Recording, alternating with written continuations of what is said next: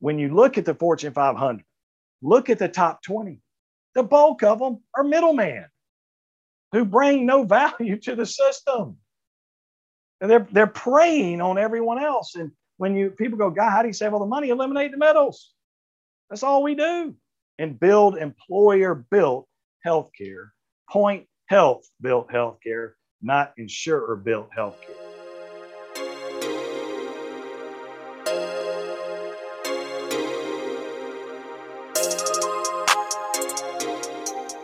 As you know, if you've listened to previous episodes of this podcast, at Point Health, we are focused on making healthcare easy to find, easy to understand, and easier to afford.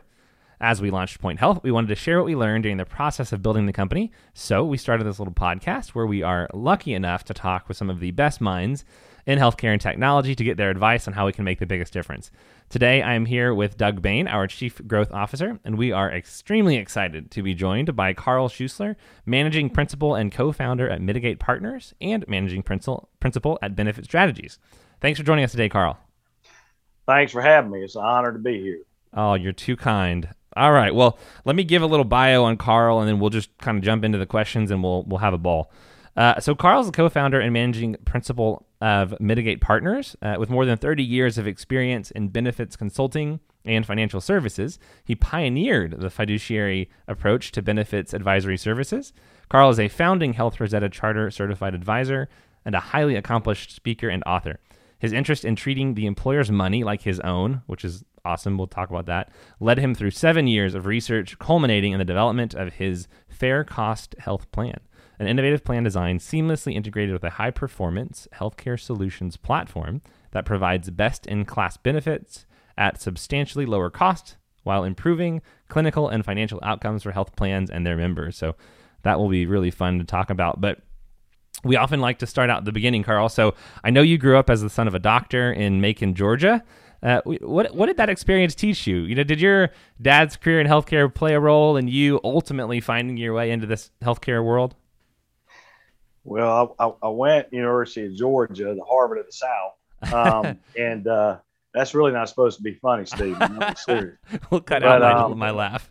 um, but uh, I went and that was made. I wanted to be pre med because you know you respect your father. My mother was a stay at home mom, raised the kids, was a tremendous mother, and so you know my my father. That's what I saw him do, and I saw how the patients loved him. I saw how when you deliver, I mean, there's not many more happy times of life when you have a baby. I mean, it's such a special time. And gosh, I mean, it would, it would get gifts from people. It was crazy. And I just said, I'm going to be pre med. And I, I, don't remember how I did biology and chemistry in high school. I, I think I did okay. So I go to Georgia and I'm in the biology 101. And it's a big room, 200 some people. And they said, Mr. Mr. Schuessler, you know, I mean, it, Schuessler, I'm up here, you know, and, and, um, real quick after going through that class said, I, Dad, I, I don't think I want to do this. And, uh, I wanted to be more business oriented. So, um, but the experiences I gathered from him and really why we have been asked to speak in front of physician groups often, no one understands that side of the and people get up here on stage and they bash physicians, and they don't really understand. And when your father, uh, when it was he and Dr. King, when he's not there on Christmas morning, because you know he Lindsay's having a baby and he can't say, "Hey, Lindsay, hey, keep that baby at bay. I got to see my kids open their gifts." I mean, it just doesn't work like that. And couldn't coach my teams, couldn't be at all our events. And so, you know, I, I have an appreciation for that side of it. I don't think I think a lot of people view a doctor and they make a lot of money and all that. They have no idea the price that's paid behind the scenes.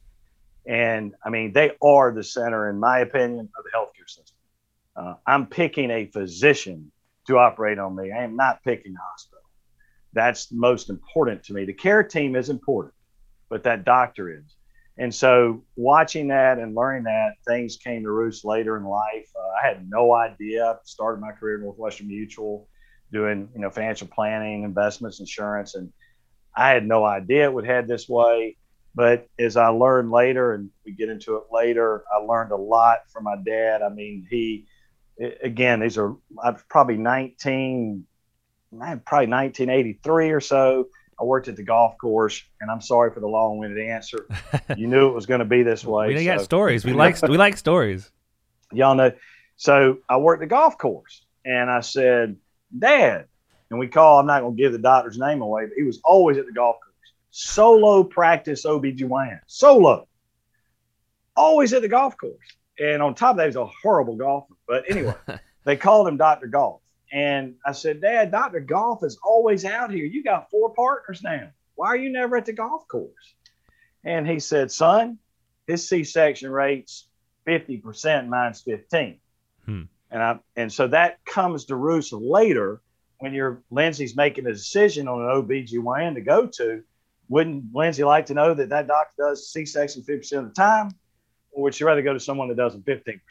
And that information wasn't available to the public and it is in our fair cost health plan because of the tools and the bricks in our house that we have. So that I'm sorry for that long-winded answer, but things like that came to roost later, and an appreciation of a physician.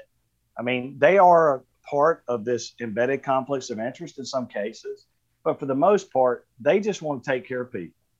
That's why most of them went into it to take care of people. Yeah, they're folks that cut excessively, and there's all that, but they want to take care of people. And they were just ramrodded with managed care and they were too busy taking care of people and the world changed in front of them. So my dad predicted it way back. I remember my mom on her bumper sticker on a car in 1985, right when I was getting ready to go to college, I went to the pediatrician's office. And I can remember it vividly. My doctor, my choice. And that kind of went, and, and I tell you, my dad, just a quick thing of what happened he, he, didn't he didn't join any of the HMOs and PPOs. I'm not doing it. Dad is a real principled guy. That might be where I get the conviction and the passion from. He's he's like that, and he said, "I'm not doing that." And uh, all of a sudden, Lindsay shows up in his office. Been coming to him for 20 years, and she said, "He said, she said, Doc, she said, I can't come anymore." He said, "Okay, we do anything wrong?" No, you're not in my network. And you know, if I go over here, it's free. And uh, I'm sorry. And boy, he he just said, "That's it. The whole system's over." And I think he's pretty much right. So anyway, that's my short answer. Well, you know, uh, Carl, you and I have that in common. Uh, my dad was a doctor. I grew up, saw the same things, lived the same experiences, and uh, started out pre med. And uh, here we are, a bunch of years later. Still, we're we're trying to fix healthcare. And we're trying to fix healthcare for our dads. Um, so let me ask you something else about your background. So you are a founding Health Rosetta certified uh, advisor. And so two aspects of that. One, uh, tell us a little bit about Health Rosetta and, and what that means, what that's all about. And also just what was it like for you being a founding member going into that, uh, you know, you know, paving some new, some new road for folks. Okay. Good question, Doug. When we were when we started this and we're going down this road and really created this this fair cost health plan, it was before Rosetta existed or any of that that we knew. So what was cool is, and I think you know Dave Chase, Sean Shantz, and Melissa Taylor get a lot of credit. They it was more of an openness and a collaborative environment. Um, as it came up, I'm like, well, this is a cadre of like-minded people. This would be a good thing to be a part of. And what the Rosetta stands for is you know, really accelerating fixes to the healthcare system, you know, in a, in a, you know, with nonpartisan fixes. And because healthcare isn't a, a, bipartisan thing, it's nonpartisan. It's, it, it, it affects us all.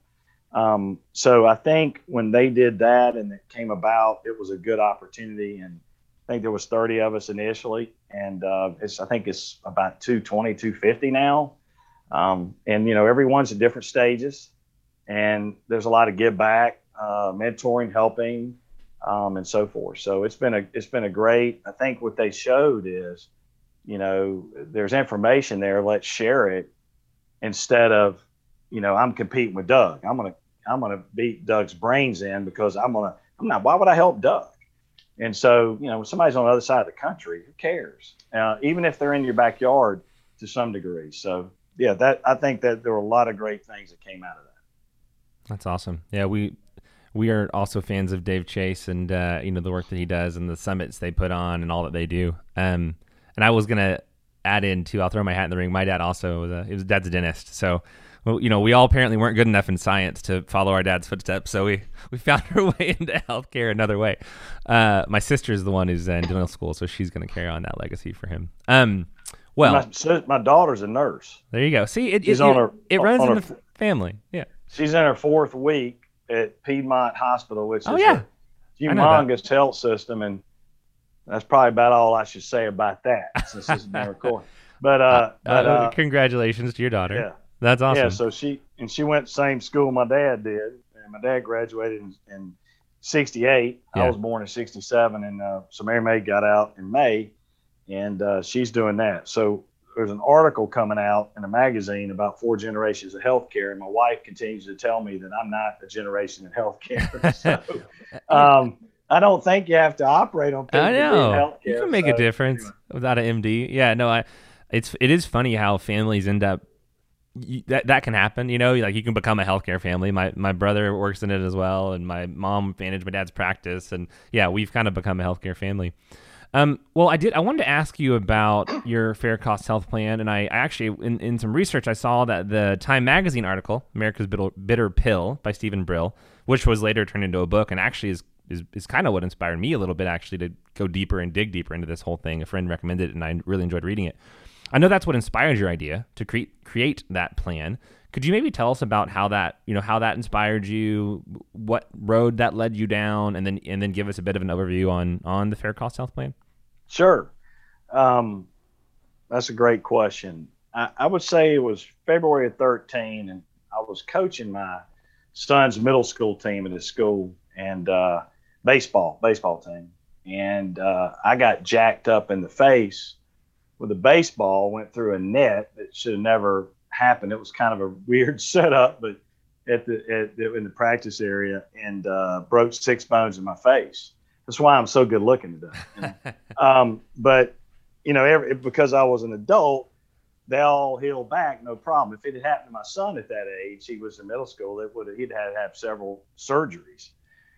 So I remember, and I'm sitting there, and it, the world went quiet, and this blood just starts coming out of my nose. It hit a nasal cavity, and uh, the doctor, a good friend of mine, Dr. Moore, who's a thoracic surgeon, uh, was coaching also with me. His son and my son are good friends, and uh, he took. We went to the emergency room. I mean, I was fine. I'm walking around and sat around. And the, the doc, ER doc says, "You're gonna have a, one hell of a headache tomorrow, Carl." And I said, "That's fine." And they prescribed, you know, Percocet and all this other stuff and the truth was, I really never had a headache.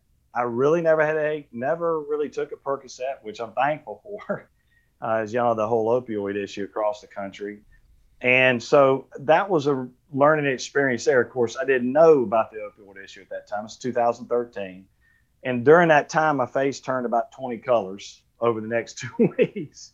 So it was interesting seeing people in public. Uh, I look like Kramer on that episode of Seinfeld when he had that smoking room his face was all craggly looking. I was all kind of colors, and and so anyway, um, I read started I read the the the article in Time magazine, and I just said, golly, you know, I always wondered, and there's a better way. So that's really how we started to walk down that road. The other part, Stephen, was, you know, the BUCAs, as we refer to so affectionately, Blue Cross, United, Cigna, Aetna, Humana.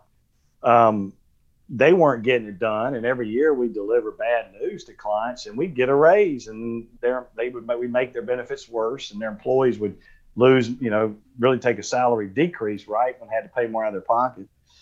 And that wasn't getting it done. And, and so as I started and I said, well, I can't, how can I work with these people? And after everything I learned, and then I had to go and, and obviously we do work with BUCAs in situations we have to at certain times. But then I was able to start looking at independent third party administrators and learn real quickly. And again, this is no knock on any of them, but I am known for saying this quote, and I'll say it here one more time.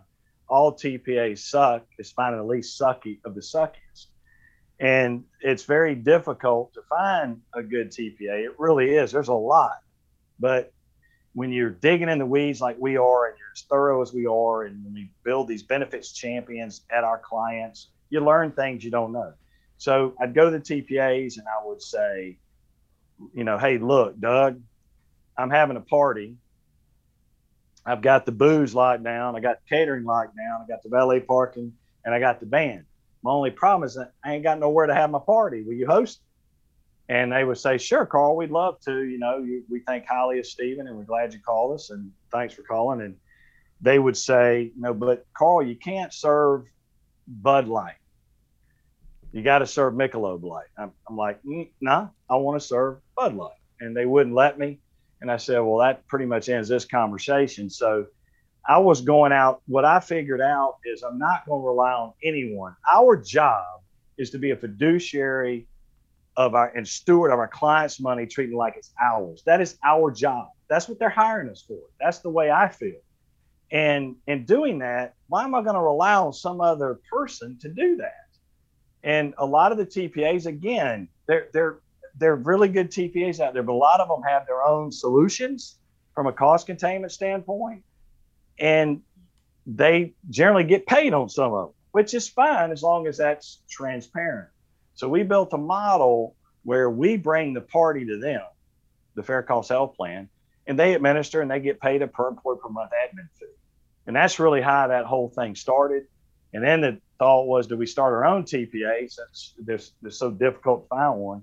But I, am not real good at managing people, I don't think. And uh, so anyway, we have never done that. But uh, that's kind of it in a nutshell. And I mean, we went all over the world finding these cost containment solutions and brought them together, seamlessly integrated them, 20 plus solutions into this uh, thing we call Fair Cost Health Plan. What are some of the core? Uh, just wanted to follow up on that. Uh, some of the core pieces to that that you you feel like really makes it unique. I know you you include things like DPC and others, but maybe what what, what do you feel like really makes it kind of stand out and provide such a big difference?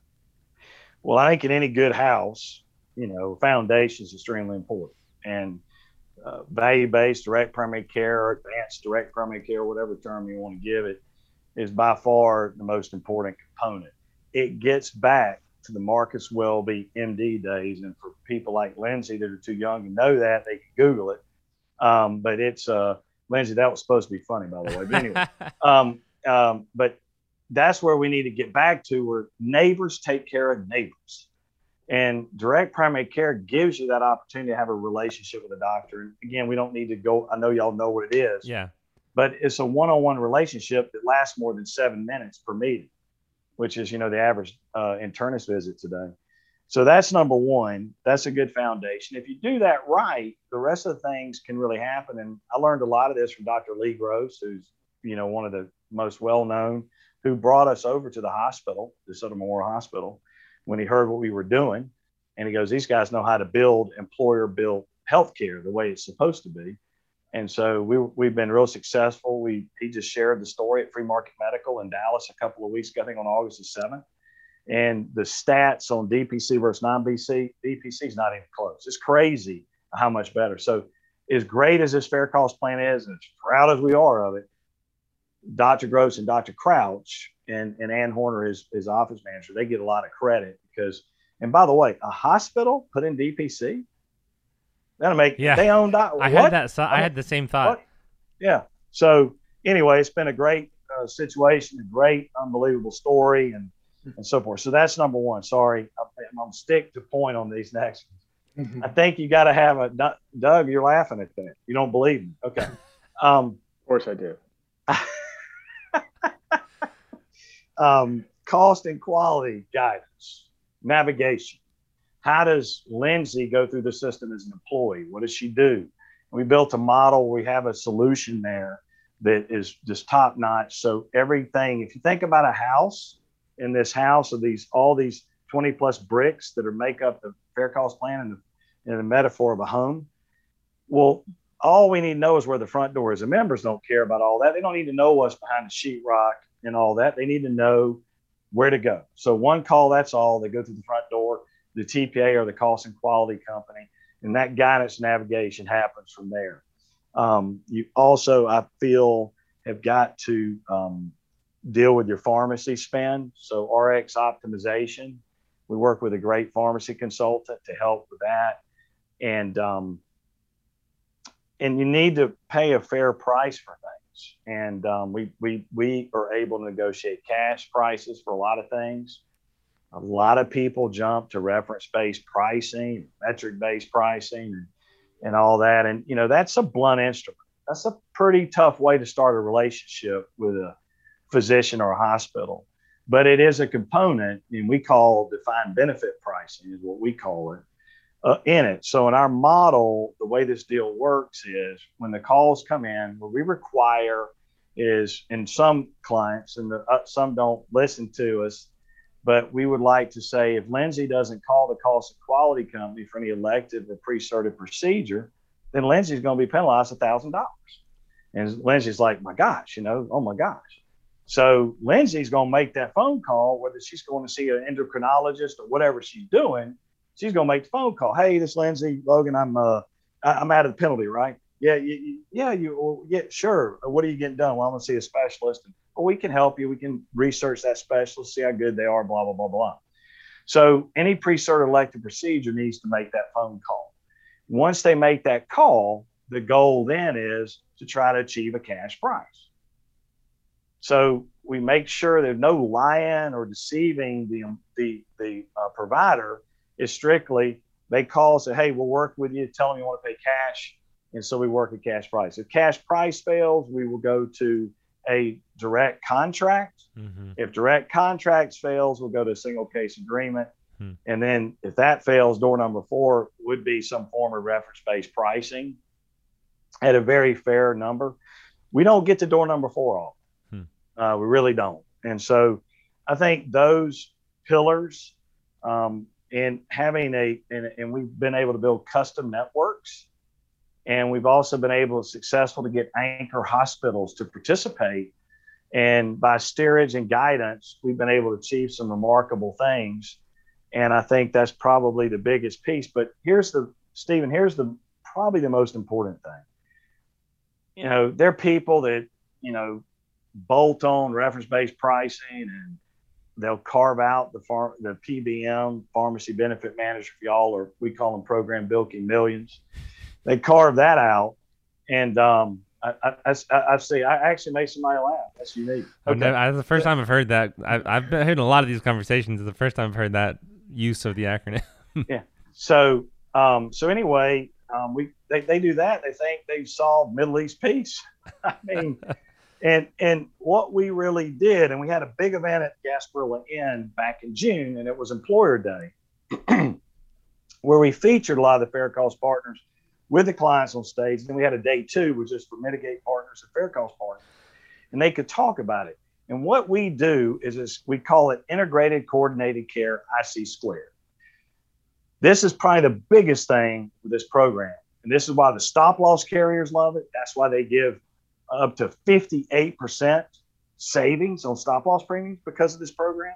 And they, they'll stand up and say it. They're all on tape and, and doing it before. So here's the most critical thing. So if Doug comes into the system and we had a, a school district I used to work with, I'm not involved with anymore, one our partners is, but you know, they were with one of the BUCAs and we were had to we, they were in a contract so we were stuck in that situation for a year. The call comes in or we get an email that says this is your large claimant notification for today with an exclamation mark. And I'm, I'm like what the heck makes you think i'm excited about this? I mean seriously and so we look at it it's a 3.2 million dollar heart transplant first we heard of it first time we heard of it but because of the wonderful discount it's only 2.2 million. But that's a problem when your stop loss is 900 grand. So that costs the taxpayers and, and the school $900,000. That's a problem. The key to, to the key to being a good population health manager, key to actively managing your health plan and employer bill health care is deal with it before it becomes a claim. And so what we were able to do in our model, what would happen is that call would have come in, Stephen, and it would have been, hey, you know, this is happening. And it gets, you know, goes through pre-cert, goes through medical management. And immediately, hey, we have a system up in a cloud, HIPAA compliant, where everyone can communicate very seamlessly. And then you're notified by an email that there's been a communication. Instead of having all of us on 400 emails back and forth, this makes it a lot better. And all the people jump in. So immediately, our network development team our cost and quality team, our third party administrator, the TPA, um, all, of, all of them, I think said the same thing twice. Everyone jumps in and roll their sleeves up. And we would have been able to do that heart transplant for $184,000 if it was in our model. So the team working together, I think what everyone saw on June the 8th at the, at the Gasparilla was they love these members. So this is really coordinated care. If somebody has a chronic kidney disease, we have a partner, a brick in the house that is involved in that communication. Everyone is there for the member. And that is what makes this so different. They all know how to play in the sandbox. They know when the other's about to sneeze. They know when the other's about to burp. I, am not going to get any more grotesque than that. But they know each other so well, they know how to handle problems. None of that happens in an insurer built health plan, period. There is none of that. I will go to my grave saying that it never happens that way. And that's what makes Fair Cost so unique is 20 plus solutions har- uh, uh, harmoniously working together for that member to have better health care.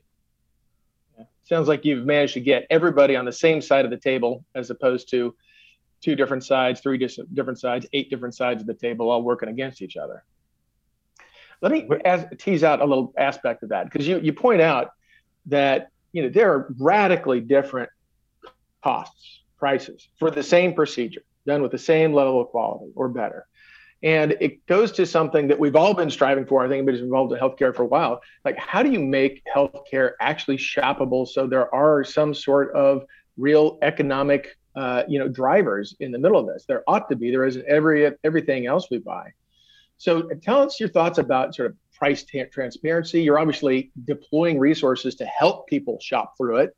How do we make it more shoppable? How do we make it more um, more you know subject to the, the kind of economic forces that could help bring some costs down well that's good, another great question doug and you know uh, i can answer that in one word if you can believe that of course i'm lying so i'm no not going to do it no way i don't believe it at all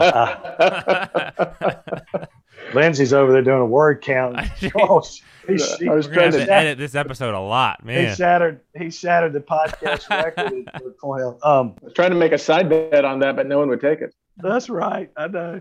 Oh man, that's that's bad, isn't it? That's bad. Um,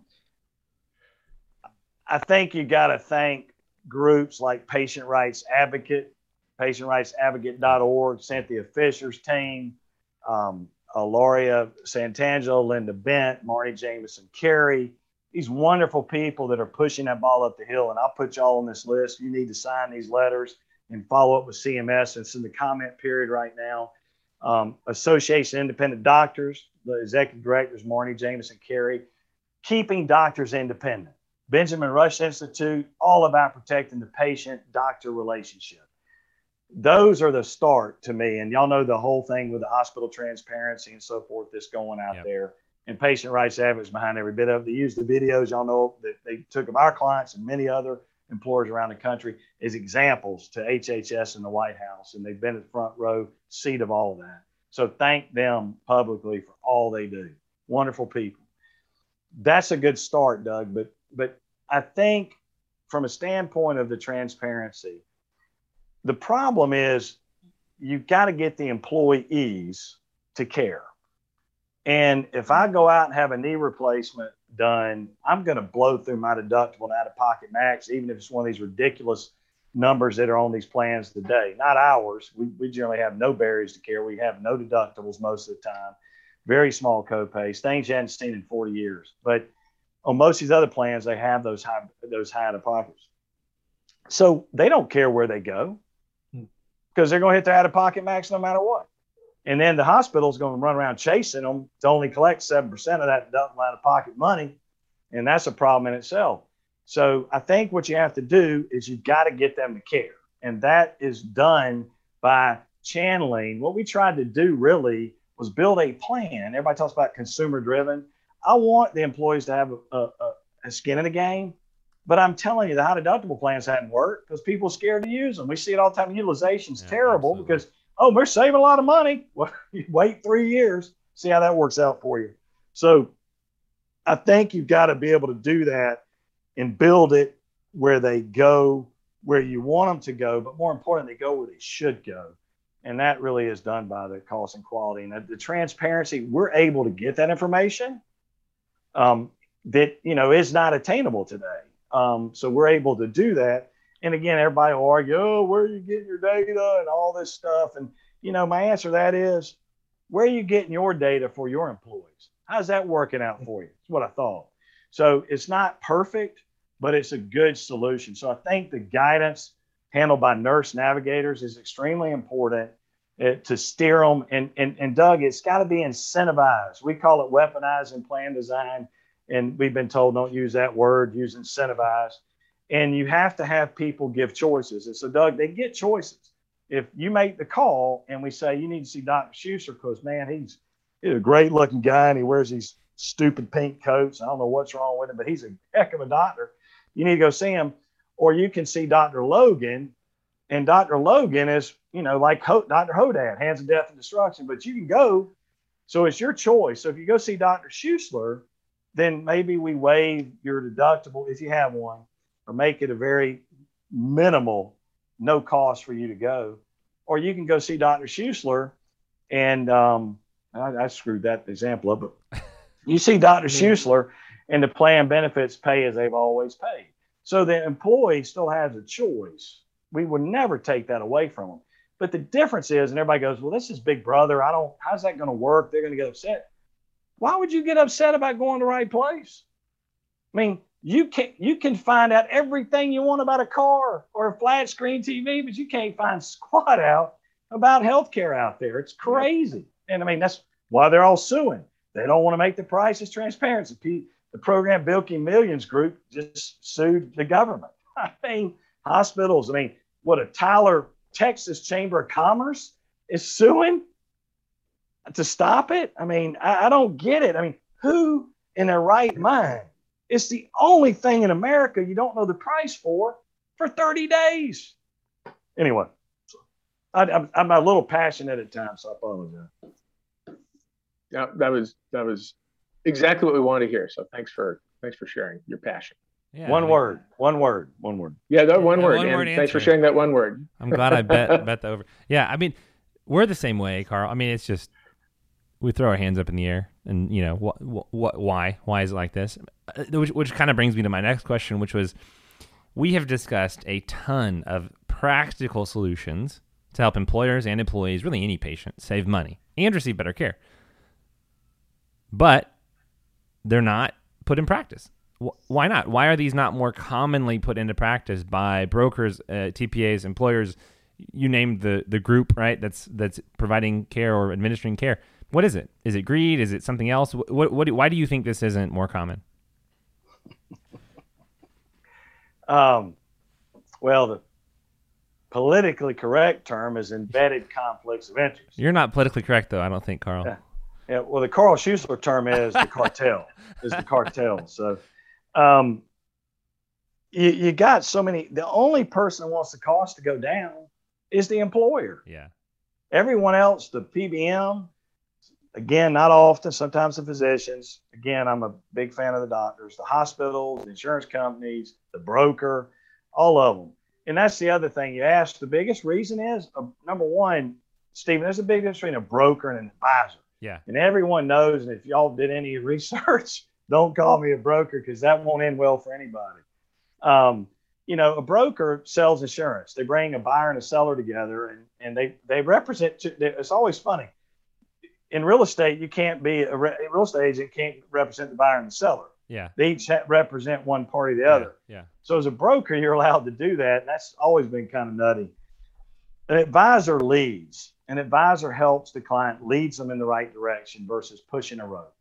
Brokers generally continue to perpetuate, I hate the term, but status quo. Yeah. And by the way, maybe they're a lot smarter than I am because some of them do very well and they seem to be on the golf course and the deer stand a lot quicker more often than me. But um, the reason I don't think is is taken is the all the embedded conflicts of interest 100%. And I also think the reason it's not done more is these employers at the end of the day, they don't understand healthcare um, 100%. We're working always on trying to simplify our message, as my buddy Drew said, so a caveman can understand it. And we could continue to improve that uh, substantially. But they don't know what they don't know, and they're in a trusted relationship with Stephen for ten years. They just assume it's going to go up. This is how it is, and there's nothing we can do about it. So when you're us and you come in, it's sometimes unbelievable when you look at the numbers. The hospital saved 54% of 1.2 million with 157 employees. That's that's like crazy. How can you do that? So you get that unbelievability factor. But I think the brokers, I I wanted a better way because I was tired of that way and I really cared.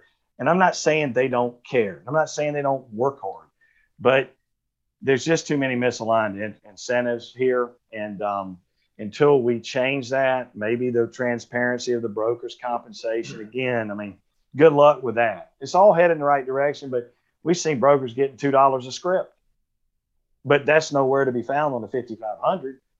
So there's just a lot of things, but I do think the biggest challenge is the employer and um, getting them to to change and why is it not more widely accepted? I, I was asked this by a county uh, down in Arcadia, Florida, where we were trying to build a community plan.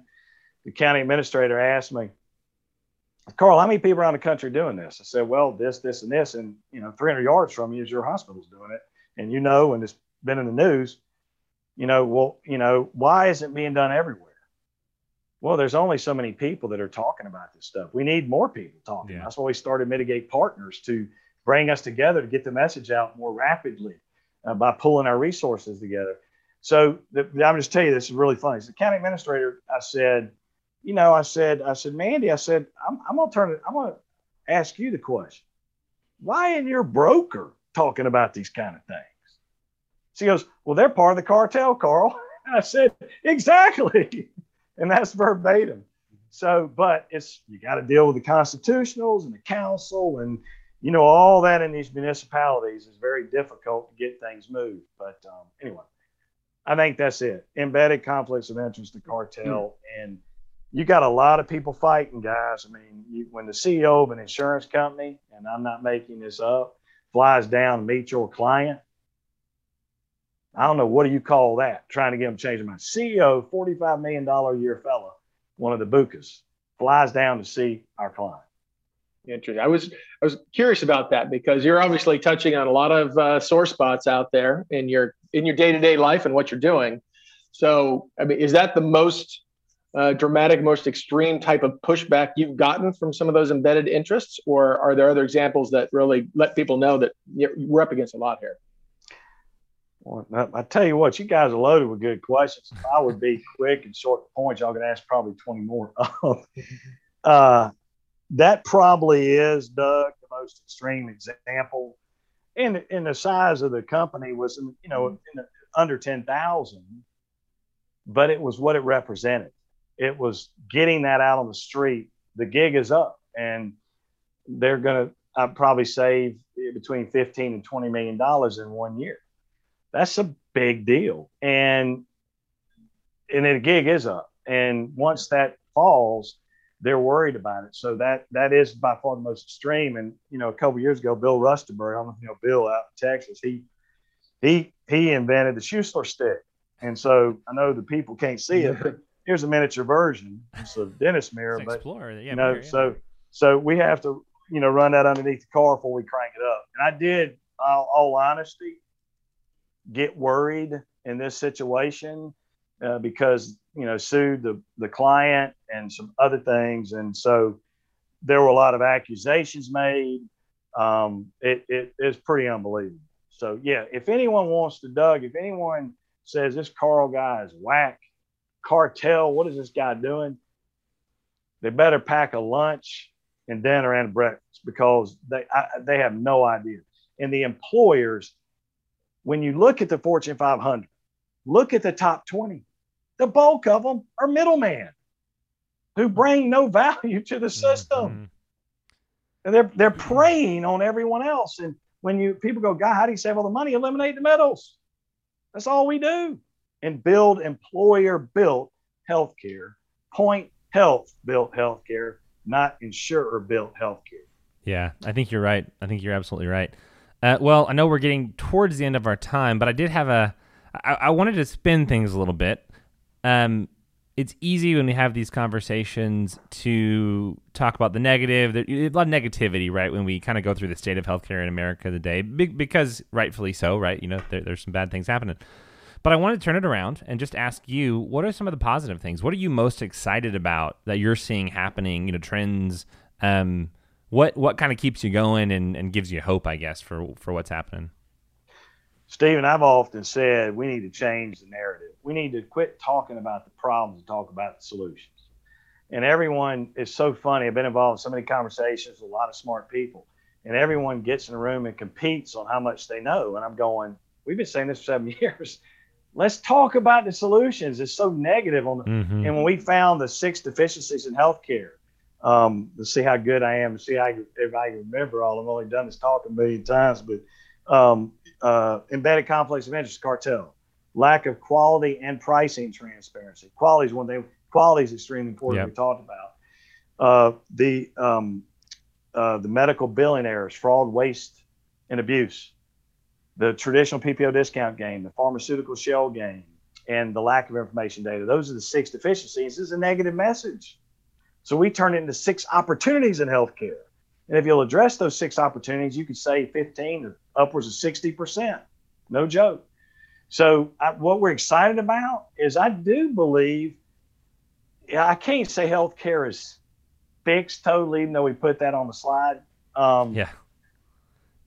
I think we're headed in a good direction, and we have to. The, and, and Mike Andrade, one of our mitigate partners out of Houston, is, is always said this: people have got to be the CEO of their own health. Yeah. And right now, when the BUCA veil is there, they're not the CEO of their own health. They they got to become the CEO. So we help them and guide them. Yeah. But they got to be their own CEO. And right now, they've been spoon fed and navigated through a system that benefits all the all the middleman and not the employer, not themselves. So I think they got to take control. But I've never been more excited because now the change is happening. I don't know if we've hit a tipping point. Everybody keeps wanting to have that discussion. But companies are more apt. I think COVID accelerated it. Now, who knows what's going on if it's going to slow it back down again with everything happening out there. But um, that's what we're excited about. We there's a lot of people running their mouths about this stuff on LinkedIn and Twitter. We're doing it. We got yeah. over 30 offices that are doing it, and it is possible, and there is hope. And they need to know they're not an early adopter. They are wait. We've done this a lot of places. Before you know, Mount Everest was once unclimbable. Now there's a litter problem. There's oxygen bottles everywhere. Yeah, people die every year still, but a lot of people have done it. That's the message the employer needs. You know, we say all it takes is good advisor and a little courage. Christy Gupton says that. But courage could be viewed as negative. I got to have courage to make this change. No, you know, it's being done all over the place. So yeah. we're excited about that. And I think putting the power back to the patients, power to the patients as patient rights is pushing behind, is extremely important. And I think when you do that and you break the barriers to care, you have people that are diabetics that can't afford their their their test strips. I mean, they can't. The average American doesn't have five hundred dollars in their checking account. How about if it's free? If they comply and adhere to the meds, meet with a community pharmacist once a month have all your meds synchronized, everything's there. You're a happier individual. So I think that's what this is about, and yeah. I, and I, getting it back again to relocalizing the care, neighborhood health care, neighborhood neighbors take care of neighbors. Yeah, no, I think you're you're you're singing. You know, we're with you. We're we're preaching to the choir for us, and I hope everyone listening is listening as well and and is implementing some of these thing same things. And um, I loved what you said about you know the patient is a CEO you know re- responsibility you you have that to uh, to to really shop for care to find the right solutions mm-hmm. to not just kind of do whatever you're told to do um, but to be an active engaged participant in your healthcare i think that's the biggest piece and that's something we care about and that's something we're trying to help patients do as we're trying to make healthcare easier to find understand and afford that's it's right in our wheelhouse so really but, but hey stephen yeah, one thing follow up i'm sorry no no I think what was important with our fair cost health plan, we want the member engaged and in control and the of their own health. But at the same time, if you build the plan right, you can almost make it foolproof. And where they do go where they need to go. And and one thing you ask, and I did it, you know, obviously as usual, a short answer. Um, plan design must reward good decisions. Barry Murphy said that for years, co-founder with me at Mitigate Partners. Plan design must reward good decisions. I gave y'all examples. That's what's missing out there. You've got to do it that way. And that way the member will take better care of themselves by you helping them make the path. You know, follow the yellow brick road. Makes sense. Yeah, I mean, you know, we do what we're incentivized to do, so we got to build this in a way that's going to help help and incentivize them to to make those decisions. Uh, man, hey, we, are not going to talk about the dogs at all. We, we ran out of time. There's like you know, there, like you said, we had 20 more questions, but but you know, your one word answers. We didn't get to get to all of them. really did though. It was a blast. Um, can, a can I come of, back? A ton of t- yes. We'll we'll we'll do part two, and then uh, we'll release that episode later. and then part three, and then and then part four. Yeah, yeah we'll, we'll wow. cover Ole Miss. We'll cover Georgia. Uh, no, we really yeah, loved the Carl, conversation. It was a, yeah, it was a ton of great information and a whole lot more fun than one word answers. So we're really glad you uh, you really glad you uh, you are the way you are. It was awesome. Well, Doug, I was really thinking about doing some work with y'all, but now that you lied to me, too late. No, this is great. You're awesome. Keep keep preaching the gospel that you're preaching. We love it. Um, and uh, we we really did enjoy the conversation. Thanks again for joining us, and I, I, had a blast. All right, thank y'all for uh, you know, giving us the opportunity to be here and uh, more. It, yeah, I'm excited. I'm excited to continue to learn what you guys are doing. Yeah, I'm excited about all the people you're connected with, some of the true legends in healthcare, and uh, with all of that, and and uh, you know Doug's leadership and everything else, and, and uh, uh um, I think it's going to be real exciting to see what can be done. And, and here's the one thing we, we all have a lot of shiny objects. And, and that's the problem is there's a lot of shiny objects, but you got to get them to play in the sandbox together. And that's what's most important, unique, I think, with our, you know, business model and uh, what we try to do. So I love it. I really appreciate y'all's time today. And I appreciate you putting up with me, Lindsay. I know you're like, you know, I know you're like, geez, this was miserable, but thank y'all for putting up. yeah, for those, Lindsay's our producer, so she's she's she's just li- listening and laughing. But well, I love it. I love it. Uh, let's end it there. Let's get in the sandbox. Let's do the work. Let's make this thing happen. Let's actually do all this great stuff we talked about. So thanks again. Uh, we'll wrap it there. Really appreciate it, Carl. Hope you have a wonderful rest of your day. Thank you.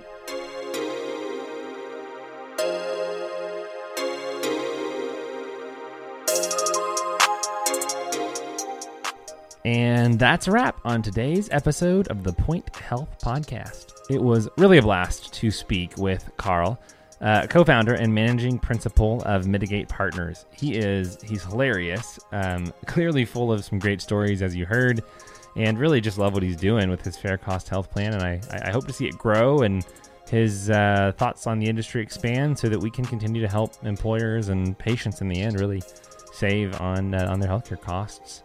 Thanks to Carl for joining us today and sharing his insight into how employers can improve those healthcare offerings.